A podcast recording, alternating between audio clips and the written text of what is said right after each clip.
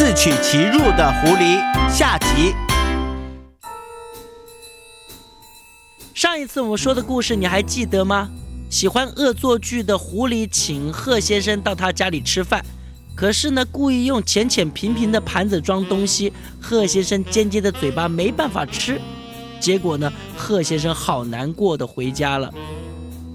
过了几天，贺先生诶，反而来找狐狸，说要请他到家里吃晚餐。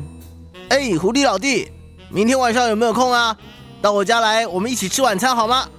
狐狸捉弄其他的动物早就习惯了，他根本都已经忘了上一次啊，呃，故意欺负贺先生的那件事。他呢也很高兴的，把毛梳得干干净净，而且呢，在他那狐狸尾巴上呢喷上一点香水，他呢就到贺先生家里去了。贺先生一打开门呢，哇哦！这屋里面呢就飘出啊食物的香味，这狐狸啊，啊连吞了两口口水，肚子饿得咕噜咕噜咕噜叫。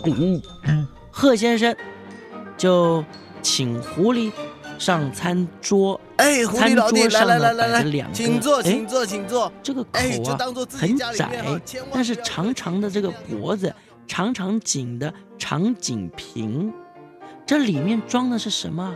哇，好香，好好吃的豆子哦。嗯，这就是贺先生请他吃的好吃食物。贺先生好优雅的把他的长嘴巴伸入窄口瓶里面，哦，舀出一个小豆子来吃。不过，他对狐狸说嗯，哎，狐狸老弟啊，这些豆子啊是既新鲜又营养，嘿嘿，你尽管吃哈，吃完了厨房里面还有呢。：“哎呦，可是这一次狐狸它饿得流口水，一口也吃不到。这一会儿啊，轮到他享受一下被捉弄的滋味了。